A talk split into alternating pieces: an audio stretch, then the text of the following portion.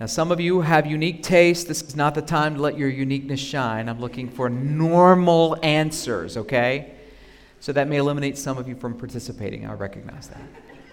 Peanut butter and. Okay. I heard some things. Okay. Daniel in the. Okay. Moses and the. Ten Commandments, burning bush. Those are all right. Yeah. There, there's no wrong answers so far, right? Okay. Jonah and the. Yeah, whale, big fish, whatever it is. I forget the Veggie Tales version of it, but it's probably this. It should be close, I guess. Anyway, it's probably Jonah and the big pickle. I don't know, but that works on a couple levels. Um, jelly is just one thing that goes with peanut butter, right? Ask, ask my boys. They make um, fluffernutter, right? Where you take the peanut butter and you do marshmallows on top of it, toast that in a toaster oven. Oh man, it smells like s'mores are happening in the house. It's an amazing smell. Um, lots of things go with that. Celery. When you get older, you put peanut butter on celery. When you try to get your kids to eat celery, which has zero nutritional value, by the way. I don't know if you know that. It's only good in soups. But uh, you put raisins on it. And then to make it appetizing, you can call it ants on a log. Who comes up with this stuff? Um, the lion's den is a moment in Daniel's life, a significant moment, a sensational moment, but not a moment where he proved himself. He didn't behave differently in the lion's den than he did before. Like he didn't like take on. Like you think of Daniel's in lion's den, you think he's got a sword and a. He, he took a nap because God was with him, and because of his faithfulness leading up to that, Moses and the burning bush where God spoke to him, or the Ten Commandments, moments in the prophet's life. Significant, but not just the only thing about their lives. Jonah and the big fish, or the whale, whatever it is, it's, it's kind of the sensational thing that sticks out in our mind. This cinematic big fish incident, though, was, um, was pretty awesome and spectacular. Jonah's swallowed by this big fish, this, this whale thing, and he spit out after three days. And uh, Jonah was spared, his life was spared, and he was useful to God. And yet we don't see evidence that he, Jonah, brought God any pleasure. It's as if he was a, a necessary instrument and I condition that phrase, of course, to accomplish something greater. It's interesting that most of our minds go to the big fish instead of the greatest miracle. You see, there's something far greater that happens in Jonah than the big fish. Now, if you're with us in our Bible study groups of all ages, from but especially our high, middle and high school uh, kid, students, sorry, middle and high school students, and the adults, did some deep diving into Jonah. They're working through some of the minor prophets now. And you know, you can get ahead of me a little bit in your thinking, that really the greatest miracle, the biggest thing that happens in the book of Jonah is the fact that an entire city repents and turns to God. It's the greatest evangelistic crusade with the worst evangelist ever. He, he, he's the worst missionary. He's one of the worst prophets, and he's forgettable to most of the Jewish people by the time Jesus rolls around. The incident at Nineveh is not, but Jonah's name basically disappears. How do I know? You've got Philip walking up to Jesus and saying, Can any good thing come out of Galilee, come out of Nazareth? Jonah was from there. They had totally just erased him from history. Jesus remembered him, though, and I'll come to that in a moment. In this age that we live in, where people love trying to explain away the supernatural things that happen in the Bible because they make us uncomfortable with the natural reasoning and logic of man, there are some textual critics, and they probably said it like this, right? That say, well, Jonah Jonah's in the Bible, of course. I don't know why they use this voice. Jonah's in the Bible, of course, but it's, it's fiction at best, probably allegory or an Old Testament version of a parable. Au contraire, mon frère. Um, and that's my foreign language adventure there. Um, that's, that's a little fishy. That's the best one I've got, I'm sorry. Here's why because when allegories used, they, in the Old Testament, across the board, they would use fictional characters and places. But Second Kings reports Jonah as actually a successful prophet. Jonah, in fact, preached so well that Jeroboam II decided to change and respond to Jonah's message, refortify the borders of Israel to keep them from being wiped out as a people. So Jonah is known as a successful prophet that hears from God that people respond to. Is it fiction? I don't think so. 2 Kings 14 says he's a real person. We know these places are real places. Still, others see it as kind of a parable, a simple tale used to illustrate a point about the storyteller. Well, that doesn't make any sense because there's so many points here. It's not limited to one, and it's too complex of a literary book. There's a lot happening in this little book from a literary standpoint. I don't want to geek out. There's only three of us in the room that, like, oh, tell me more. But um, there's a lot going on here. There's a lot of texture from a literary standpoint in the book of Jonah. Known places are mentioned. Uh, that speaks to the accuracy of the book. Jonah was a prophet from Gath Hepher. He lived in the reign of Jeroboam II. He was recognized, most importantly, by Jesus Christ who gave affirmation not only that Jonah was real, but that the fish was real. It happened the way it happened, and it shaped Jesus' calling for repentance for the city of Jerusalem. So, I've probably not studied as long as some of those textual critics, but they're wrong. And Jesus is right. I want to view Scripture the way Jesus viewed Scripture as authoritative, inerrant, infallible, and complete. If we were going to port Jonah, I don't know that VeggieTales is looking for a new storyline, right? They would probably do it all in one. But if we were going to give it to Netflix or probably PureFlix, let's be honest, let's give it to somebody we trust a little more than Netflix or Amazon Prime. We're giving it to them. They're probably going to get seven episodes out of the book of Jonah. Let me give them to you. You, you. you know this in your mind, but let's walk through them just to kind of give us some anchors to tie to. The first one is Jonah's call and disobedience. So the phone rings, and Jonah not only sees the caller ID and ignores it, but gets his things and moves to a different city, right? It, it, you talk about ghosting somebody. He thought he was ghosting somebody, but the somebody was God. Did not turn out the way he thought it would. Jonah's call and disobedience, Jonah and the pagan sailors. There's quite a bit there. That'll take up the lion's share of our text this morning. Jonah's grateful, self assessing prayer. Sorry for all the descriptors, but it it means something, right? He, he has a grateful response from the belly of the well. He responds with a prayer of gratitude and a, and a real assessment of himself and recognizes that God is God and he's not. So, so there's like some hope there. You're thinking, oh, wow, we're taking a turn. Like if you didn't know, if I asked you to read Jonah like you didn't know how it turned out, right? When you got to the prayer part, you'd be like, praise God.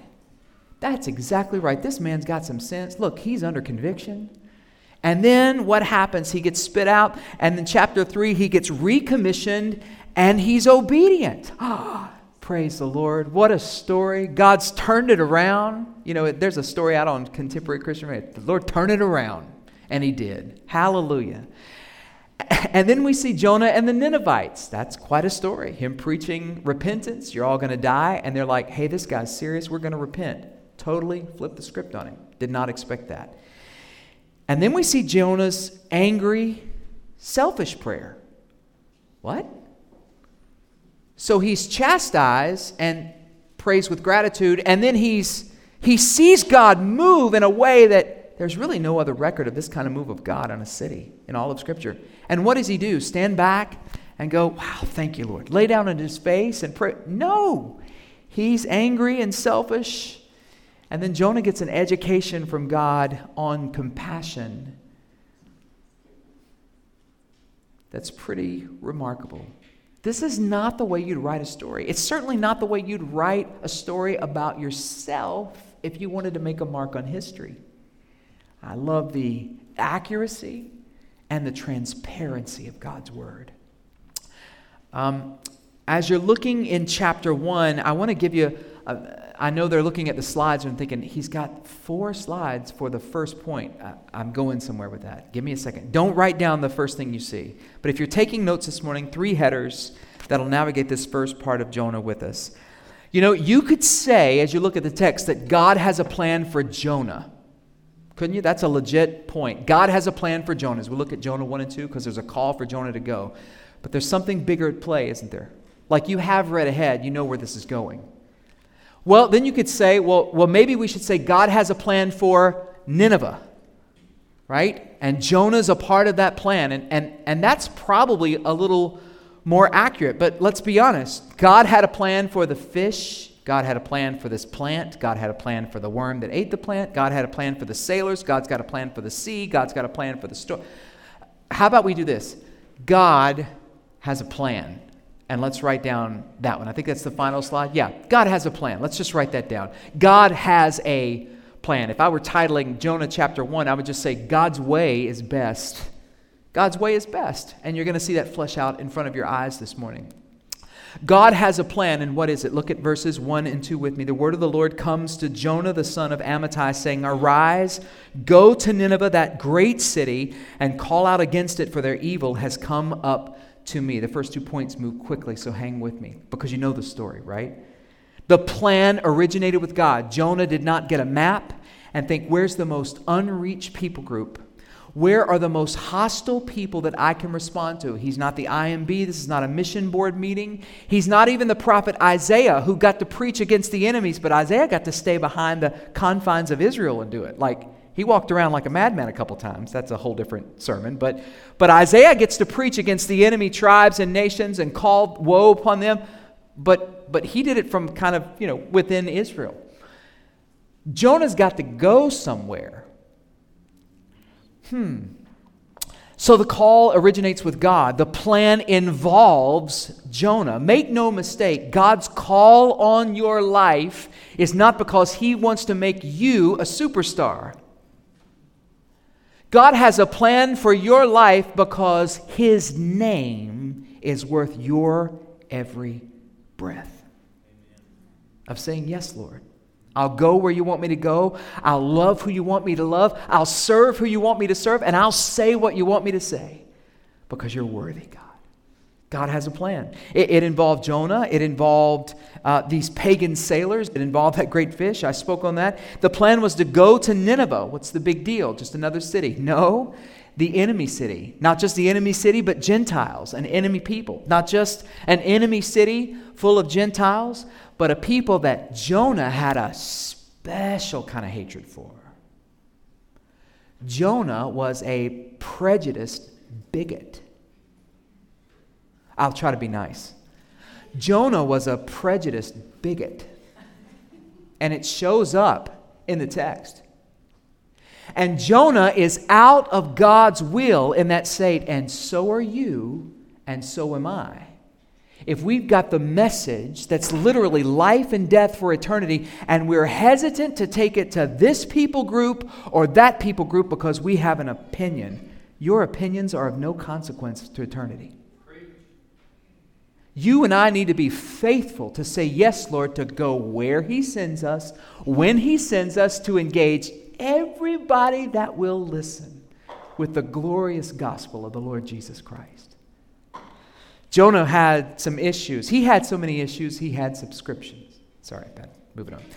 Jonah um, was being commanded to go to a hard place and preach a hard message to a hard people, and he was already a hardened prophet. The plan was really about God. It was about God's message, God's mission, God's terms, and God getting all the glory. And it hasn't changed.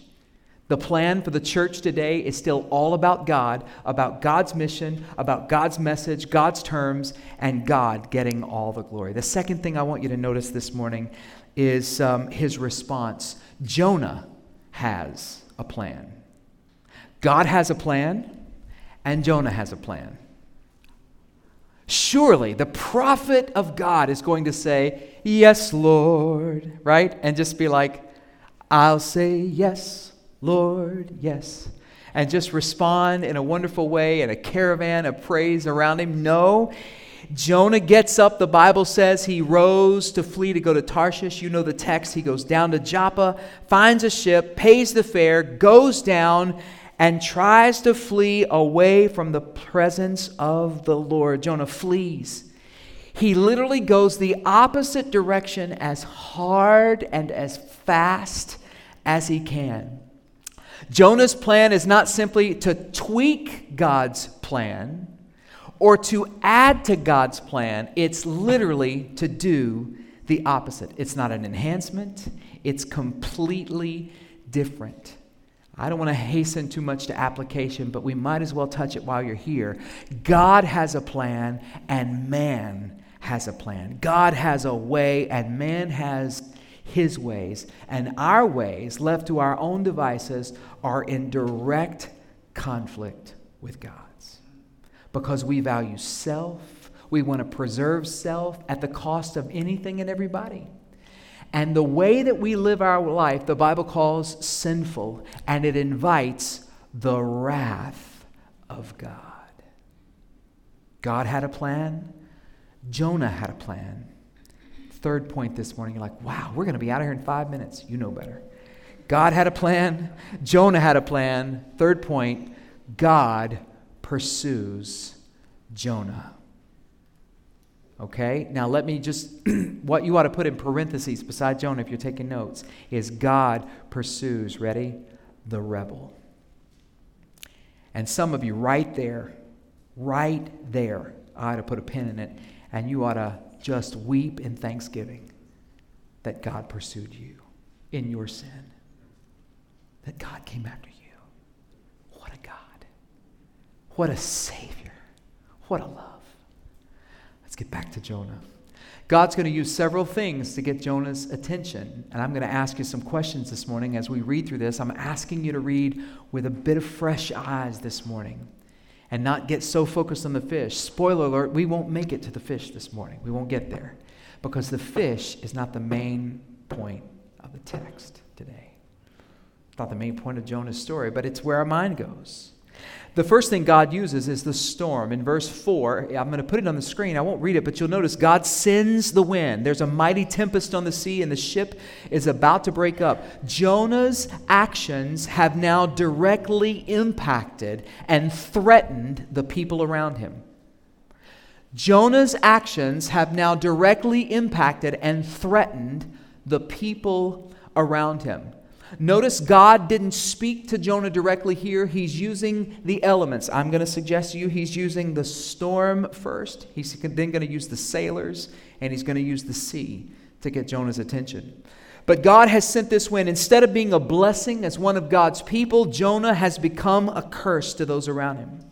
I meet people who uh, think God owes them something in their rebellious state. I do and, and they, they think that God needs to get them out of this jam. If God just does this for me, then I'll consider submitting my life to the Lord. If God would just do one thing, just do this for me. That's not how this works. No, that's not how this works.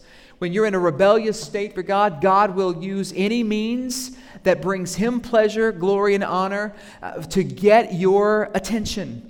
And he uses all of creation to do that. The Bible tells us that we look around and see the hand of God that's created the heavens and the earth and all points in between. And he's done that to get our attention to point to the fact that he's the creator and the ruler. God will use circumstance, he can use prosperity, and he can use pain to get our attention. All of the things that, that move around us in life can point us to God. It is the sheer grace and mercy and goodness of God that God revealed himself to you the first time. Do you understand that? When you first, the first time you heard that God so loved the world that he gave his only begotten son, that whosoever believes in the Lord Jesus Christ should not perish but have everlasting life. Do you understand the first time that you heard that message? It was the greatest gift of grace you could have ever had in your life. I mean, wow to hear that message that heaven would come down to earth and not leave us wandering around trying to grope and find our way. Know that God would reveal himself to us in the person of the Lord Jesus Christ and then tell us about it in a language we can understand. But how many of us responded to the gospel the first time that we heard? When I take an informal survey, I find that most don't. Most didn't. It took time after time again. Do you recognize that you didn't deserve a second chance? You didn't deserve a second call. When God called Jonah and said, Go to Nineveh, and Jonah took off the other direction, the story should have ended there. Because he had thousands that hadn't bowed the knee to false God. He could have picked another. But God is showing us something through this passage, not so much about Jonah, but about this missionary God who pursues the rebel. The Bible tells us that we've all sinned and fall short of the glory of God. We've all gone astray and we lead others astray with us. Here's the question I have for you Can God not see us or know what's up when we try to hide from God? Has anybody in here ever tried to hide from God? This week I was pleased to have, um, I started to say Dr. Andrew Thiel because that's, he should have a doctorate in just handling things. That's his, he's the handler. But then that sounds like you're well armed and ready to take, like, be, be my bodyguard. But he just went, sure, yeah, whatever. Okay. So, so Andrew Thiel, the handler, was, uh, was with me at church this week, and, and we were talking about some things on the property, and, and, and Andrew was just kind of handling some things. And we were talking about this morning right before service. He said, I've been attending this church, did you say 100 years? How long did you say? 17, 18 years he's been attending Grace Covenant while it's been in this building. He said, I went in rooms that I didn't even know existed this week. And you gotta love the feels, right? Because Kylie's eyes got big. She said, Ooh, if we ever played hide and seek, you'd know where to hide. Don't you love that? I just loved everything about that. They didn't know I was going to use it as an illustration, but it's, it's a great thing. But there's nowhere you can hide from God. God sees everything. The Bible tells us in Psalm 94 that he who planted the ear, does he not hear? He who formed the eye, does he not see? The Lord knows the thoughts of man, and they're but a breath. Here's another question I have for you Can a man hide from God? The Bible says no. Jeremiah the prophet in Jeremiah 23 says, uh, quoting God, Am I a God at hand, declares the Lord, and not a God far away? Am I so far away that I can't see you? Can a man hide himself in secret places so that I cannot see him, declares the Lord? Do I not feel the heaven and the earth, declares the Lord? You can't outrun God. You can't get to a place where God can't see you. And you can't hide deep enough in sin and rebellion that he can't reach you where you are. The mighty storm, the threat of shipwreck that's come. Do you see the storm that's come as God's punishment on Jonah? Or do you see the storm as God's way of getting the prophet back on track? How do you think Jonah understood it in the moment? There's the storm. What about the sailors? Jonah's actions are now directly impacted them. I'm sure Jonah thought when he was heading down to try to get away, nobody will ever know God even said anything to me, right? Because it wasn't like it was on loudspeakers. Jonah, go down. The- I don't know how it happened, but it wasn't where other people heard. The word of the Lord came to Jonah. The word of the Lord came to Jonah. God spoke to Jonah. Jonah heard it and just went, didn't even say no to God, just went the other direction. You know, we say a lot more by our actions than we say by our words. Some of us talk a big game, but we're walking the opposite direction. It just is a contradiction. How's your audio and video? Are they in sync? Are they out of sync? Jonah's are way out of sync. We're going to see it play out in front of us. Uh, no one will really know. Jonah's maybe going through his head. Nobody will ever know that God is dealing with me if I don't say anything. I'm not going to say anything. Nobody will ever know if I go the opposite direction. Nobody even cares what I do. Certainly, nobody cares about the Ninevites. This is my business, it's personal, and it's private. Listen to me and hear me. You may be sitting here this morning under the sound of my voice. You might be watching online today, and you might be thinking to yourself, hey, Jonah's right. I mean, what I do is my business alone. I can do what I want, when I want, where I want. My plan for my life is just that. It's my plan for my life, and it only affects me. That's the same lie the devil told Eve in the garden. Your body, your rights, your life. You are delusional if you think that your actions only affect.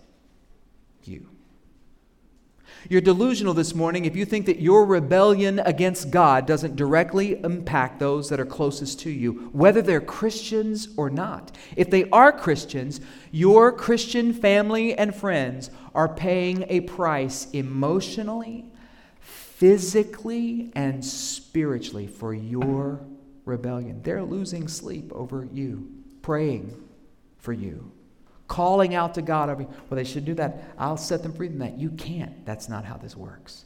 They love you. And they love Jesus so much, they're not going to let you go. If they're not Christians, then you're reinforcing their own state of rebellion and leading them astray with you. You are adding to their deception instead of calling them to God. Your actions affect everybody around you, whether you see it or not, whether you believe it or not they affect others. Good, praise God, but the context here is in a negative way. Look at verse 5. The mariners were afraid. Each cried out to his God. So, how do these sailors respond? They're, they respond with fear. They respond with prayer to their false gods. Look at chapter, uh, chapter 1, verse 5 in your Bibles. I'm going to keep a couple of these off the screen for a moment. I'll put some more on the screen in a minute. But they respond with fear. They respond with prayer to their false gods. Then they start taking the steps they know to do to minimize the damage. They can't stop the storm, they're going to try to stop the hemorrhaging. They can't stop the storm from coming, but they're trying to minimize the damage. They start throwing stuff overboard. They, they don't know how they're going to get through this. They're looking for Jonah. Hey, where's that other guy that's on the ship? Why, are, why is it just us working? Uh, somebody go find Jonah. Where did they find Jonah? Well, they found him where? Asleep. He couldn't have cared less about how his actions were impacting those around him. He's so self absorbed and lacking self awareness that everything else can go to pot, doesn't matter to me. Wow. You say, I, and this is just a word of caution to those of you that say, well, I'm going to do this because I have such peace. I just feel such peace from the Lord about this decision. I've got such inner peace about this. Listen, you can take Valium and sleep at night. Your sleep at night doesn't mean that you're in the center of God's will. The fact that you've got peace, a lot of people are comfortable with their rebellion against God. Jonah is literally going the opposite direction, jeopardizing the lives of those around him. And he's like, catch y'all that, I'm going to take a nap. I'm good. He's not good. He was asleep. The captain finds him in verse 6 and says, Well, what are you doing? Hello? Sorry to disturb your nap, sir. Um, we're all about to die. Could you call out to your God? Because none of ours are answering. And maybe yours might be the one that would have a thought for us. Wow, of all of those on board this ship, who showed more proper fear of God? Jonah the prophet or the pagan sailors? Yikes. I made a note here. I won't chase it because it might have me saying things that are off script, but I said it's amazing how those who reject God or don't know Him as Savior still recognize that He's the present help when trouble comes. Just watch the politicians when the nation starts to crumble. We need prayer. Wait, you said we couldn't. What do you want from us? People are watching us live this thing called life, and if you're living for Jesus Christ, people notice. And if you're living for yourself, people notice. But if you're living for yourself and you try to talk about Jesus Christ, they go, er? Your audio and video are out of sync. They cast lots to find out who the problem is. Shocker, it's Jonah. They said, What's up with you? And for the first time, Jonah speaks in the text in verse 9. Jonah says, I am a Hebrew, and I fear the Lord, the God of heaven, who made the sea and dry land. L- look at that. I am a Hebrew. That's true.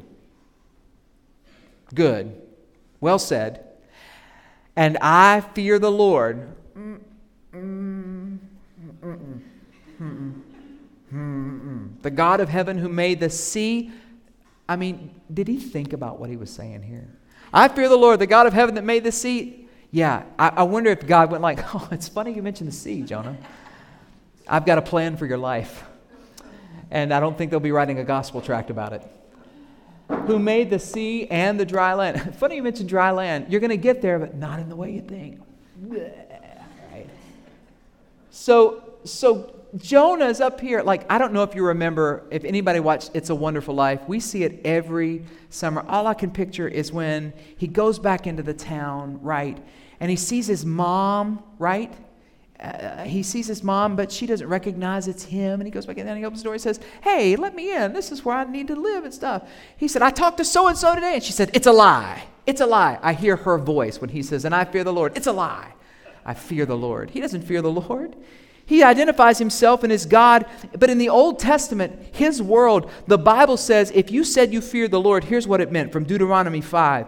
It meant that you feared the Lord and kept all of his commandments. In Joshua 24, it meant if you feared the Lord, you served him in sincerity and in faithfulness. You put away the gods that others had served and you served the Lord.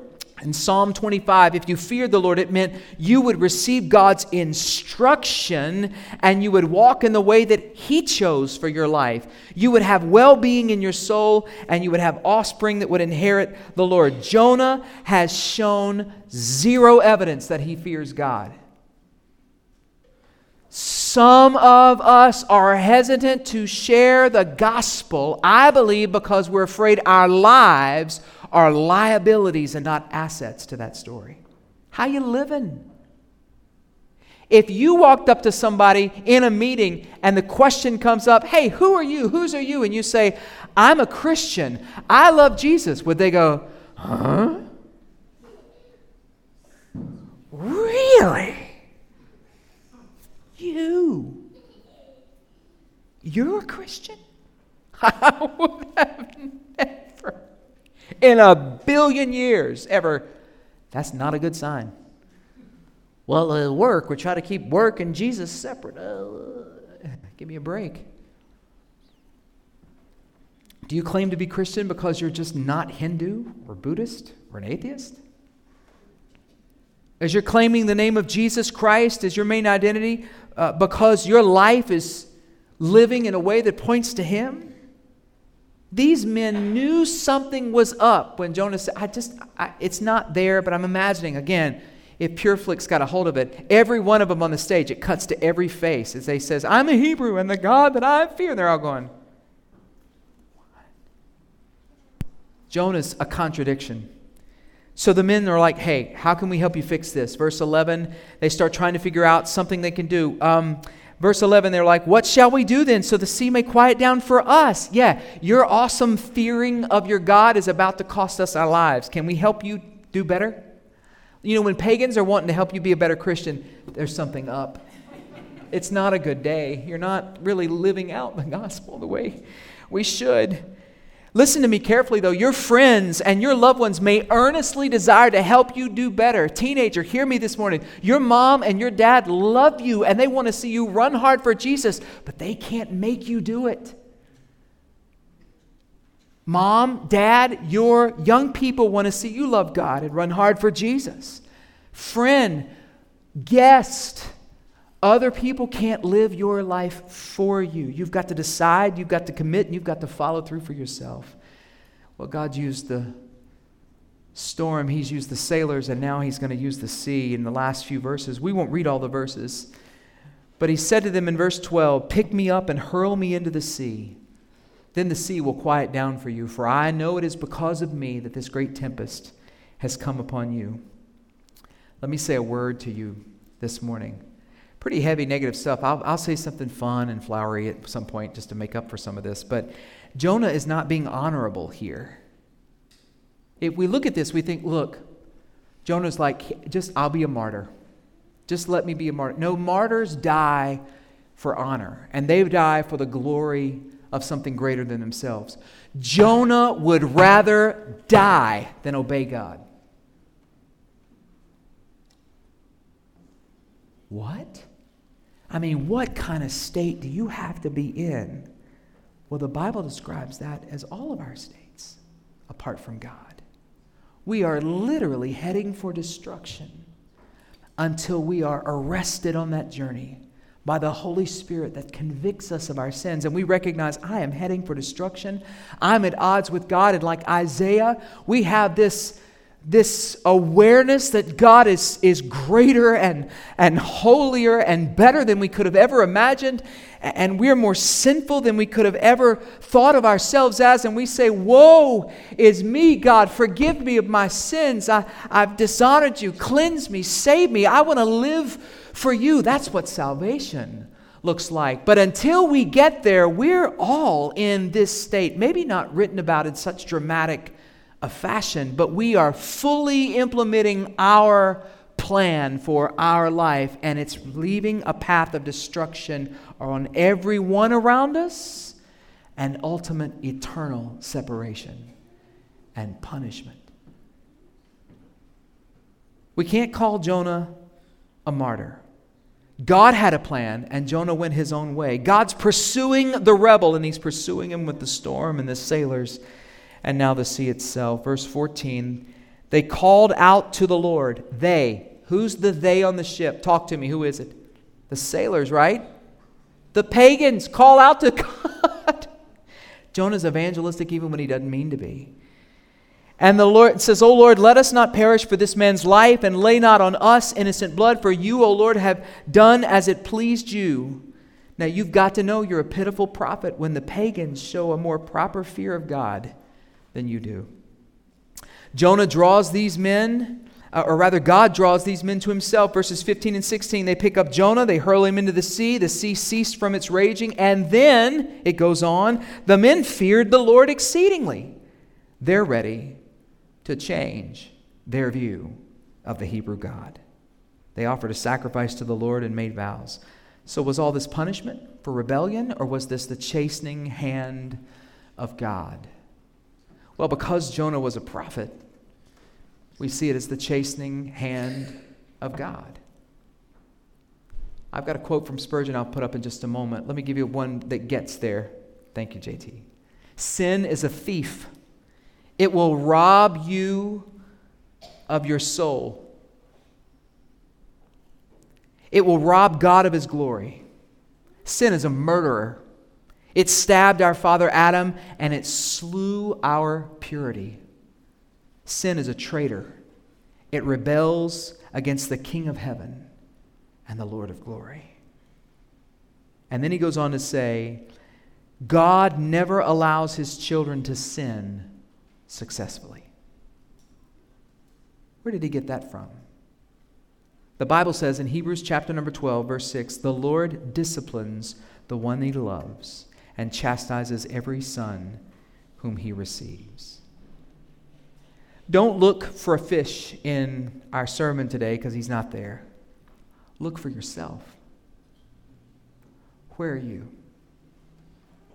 Are you rebelling and going the opposite direction, or are you walking in step with the Lord? God has a plan for all of humanity. He's the creator, He's the ruler and the sustainer, and He is worthy of our submission to His rule. His way is best.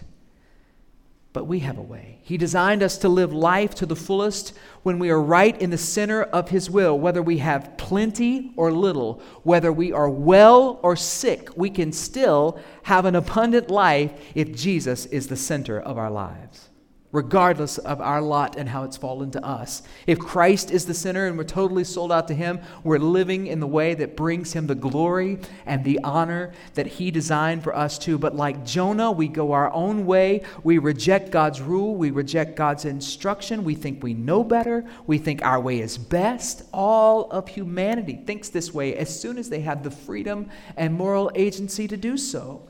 Our rejection of God is called sin. It damages us. It destroys everything around us. It taints everything around us. It causes us ultimate suffering for all of eternity. But God pursues rebels. And there's a church full of them this morning to give an amen to that. God pursues those who rebel against his will. How do I know this? The Bible says God so loved the world. The Bible says, All we like sheep have gone astray. We've turned everyone to his own way, but the Lord has laid on him the iniquity of us all. The Bible says in Romans 5 while we were still weak, at the right time, Christ died for us, the ungodly. While we were yet sinners, Christ died for us. We've seen and testified of this that God sent his Son to be the Savior of the whole world. The Lord is not slack concerning his promise, as some men count slackness. It's not his will that any should perish, but that all should come to repentance. Here's my question for you this morning. With God's call on your life, and it's there, He's called you this morning by His word. How will you respond? He's done all the work that needs to be done. Will you just say yes to God and no to self and run for Jesus instead of running away? You can't outrun Him. You can't outrun His love. You might outrun your next chance, though. So be careful. Let's pray.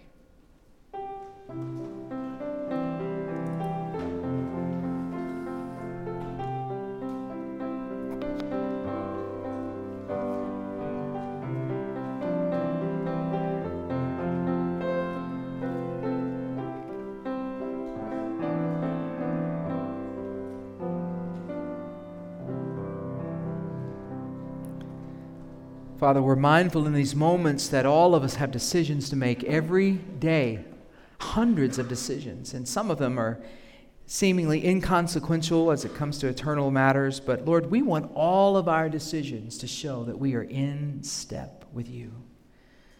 Lord, if there's someone here today who is recognizes himself as rebelling against you and they're bothered by that and want to stop rebelling and say yes to do yes to you, Lord, I pray today would be the day of salvation for them.